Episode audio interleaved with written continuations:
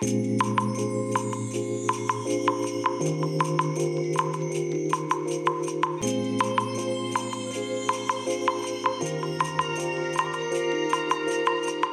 い。皆さんこんにちは。こんばんは。お疲れ様でございます。本日はですね7月27日木曜日でございます。いや今ねお仕事が終わってこれから帰るところでございますけれどもいやとにかく暑いですね。半端なく暑いですよ、まあ、今ねエアコンをねえーと何段階 ?2,4 段階のね風の風量調整があるんですけれどもえーとその中の3段階目ですね。上から2つ目の風の強さでね、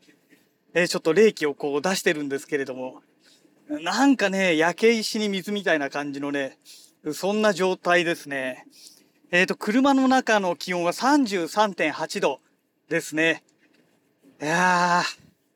まあそれでもね外にいるとねまあ日中に比べるとね、今、えっ、ー、と、夕方の6時20 27分、6時27分ですけれども、あの、日中と比べるとだいぶ気温は落ちているんじゃないのかなと、うん、感じはするんですけどね。はあ、いやまあそれにしてもなんか今日も疲れてますね。今日休み明け初日なんですけどね。うん。あの仲介業者がね、うちの物件をですね、申し込み入れてくれたのは良かったんですけれども、都内の業者で、えしかも担当者がね、宅建士の資格持ってないんですよ。で、宅建士の資格を持ってないその担当者が、重要事項説明と売買契約書を作って、一応ひな形できましたって送ってきたんですね。それがまあ月曜日の夕方の時点だったんですけれども、でね、見たらね、もう間違いと抜けだらけみたいなね。もう勘弁してよって。いや、こんなね、デタラメな重説作られると、もう一字一句全部チェックしなきゃいけなくなるじゃないですか。で、当然ね、指示書を作んなきゃいけないわけですよ。これはああしてこうして、これ間違ってるからこれをこういう風に書き直して。もうそっちの作業の方が大変だよっていう。自分でつく、こっちが全部自分で作っちゃった方が全然楽だよっていうぐらいね、まあそのぐらいデタラメなわけですよ。で、そもそも重要事項説明書っていうのは、宅建士が作らなきゃいけないもんなんですね。無資格者が作るようなものじゃないんですけれども、まあ、この業界ではね、無資格者がね、要は担当の営業マンがね、資格持ってなくてもね、作っちゃうっていう傾向がね、まあ、往々にしてあるわけですよ。まあ、だからね、間違った説明をしちゃうとかいうことがね、まあ、普通に起こりうるんですよね。で、なんだろう、宅建士の資格を持ってる人間が、まあ、ちゃんといるんですけれども、その会社にもね、あの、宅建士の名前が書いてあるぐらいですから、いるんですけれども、どうもそいつが作ってないんですよね。もう作ってればもっとちゃんとしたまともな、あの、重説がね、出来上がってくるはずなんですけれども、もうなんでこんなデタラメな重説作ってんのっていうようなぐらい、まあ、デタラメなんですよね。まあ、あの、売り主がね、うちの会社なので、宅建業者が売り主ですから、当然ね、宅建業者が売り主の場合には説明しなきゃいけない項目っていうのは増えるわけなんですけれども、なんかそこをね、該当しないとかにチェックしちゃったりあったりとかですね、いやいや、お前ありえないだろ、これはって。いや、うちの会社は何なんですかっていうね、話になるんですけれど、なんかね、もうそういう細かいとこ、細かいじゃないよ、もう、あの、当たり前のことからですね、細かいこの土地に対する、えー、この都市計画法以外の法律に関わってくる内容ですね。まあ、こういったものなんかもね、何もチェックされてないわけですよ。ね。あの、いくら地域外の物件であったとしてもですね、いや、それはないでしょうって。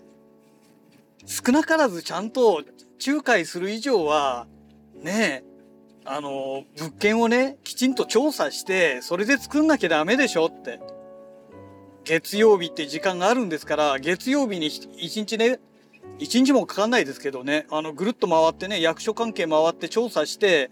で、それをあと書面にするだけの話なんですから、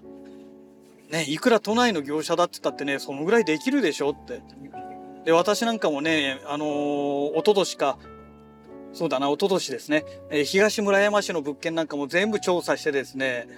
で、ちゃんと重説も自分でね、書けるように調査してるわけですよ。で向こうの物件と比べればねはあの今私がね、えー、の会社がある会社あの自治体の、え、調査なんかすごい楽なんですよ。同じ市内でね全部あの住んでしまいますから。ねえ。あの場所によってはですね地域外のところにまで行ってね調査しなきゃいけないなんてこともね結構あるんですよ。あの例えば水道局は県営水道になってしまってどこどこに行ってくださいみたいな。で建築主事はここの行政はいないので、え県土木の、えー、まあその支店みたいなところがあるんですよ出張所みたいなところがね。でそこに行ってくださいとかね。そうすると違う自治体のところにそういうものがバラバラになってたりしますので結構ねめんどくさいんですよね。でなおかつガスなんかがね都市ガスなんか入ってたりするとその都市ガスの会社がねえー、どこどこにありますって同じ行政内になかったりとかねで道路全面道路が県道ですとか国道ですってなると、ね、自治体の、ね、役所ではなくてその国道のその出張所みたいなところ行かなきゃいけないし要は国土交通省ですね。まあ、県道であれば県土木の方ですよね。のやっぱり出張所に行かなきゃいけないわけですよ。ね、だからいろんな意味でね、まあ本当にね、面倒なことがね、多いんですけれども、まあここの今回の物件に限っては同じね、自治あの自治体の中で全てが住んでしまう場所なので、まあ調査としてはね、非常に楽な物件なんですけれども、まあそれすらもやってないっていうね。まあふざけた会社ですよね。まあ都内のね、不動産業者はね、ほんとデタラメな業者がね、わんさかいますからね。まあしょうがないのかもしれないですけどね。でもプロとしてねお前それおかしいだろうっていう。ね。これで何仲介手数料取る気なんですかっていうね。まあそういう世の中なんですよね。だからまあ無資格の人間が普通にね営業できちゃうんですよね。うん、まあそんな愚痴は置いときまして、えー、今日はですねあのー、元ツイッターですねもうツイッターじゃなくなってますから、えー、イーロン・マスクが去年ね、ツイッターを買収してから、まあ、ドタバタ劇がいろいろありながらですね、えー、最近、この1週間ぐらいの間にですね、どうもツイッターがなくなってしまったらしいんですよ。えー、X というね、えー、名前にどうもいつの間にか変わってしまったらしいです。ね。頭おかしいんじゃないかと思いますけども。だから、まあこれでまた人いなくなるんじゃないのっていう。でねどうも商標登録とかいろんなものがねかぶっちゃってるらしいですからいろんなところが持ってるみたいですのでね X っていう、えー、商標登録ね、えー、例えばあのロックバンドのね x ジャパンね x ジャパンでもう商標取っちゃってますから、今までだったら Twitter ジャパンっていうのをやってたわけですけれどもねえ x ジャパンはもう使えないわけですよね。まあまあどういう表現になってるのか知らないですけどねまあとにかくイーロン・マスクどうすんでしょうかねっていう。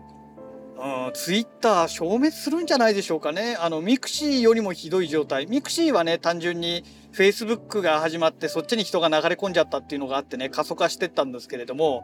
別にね、何か悪いことをしてね、おかしくなったわけじゃないんですけれども、ねえ、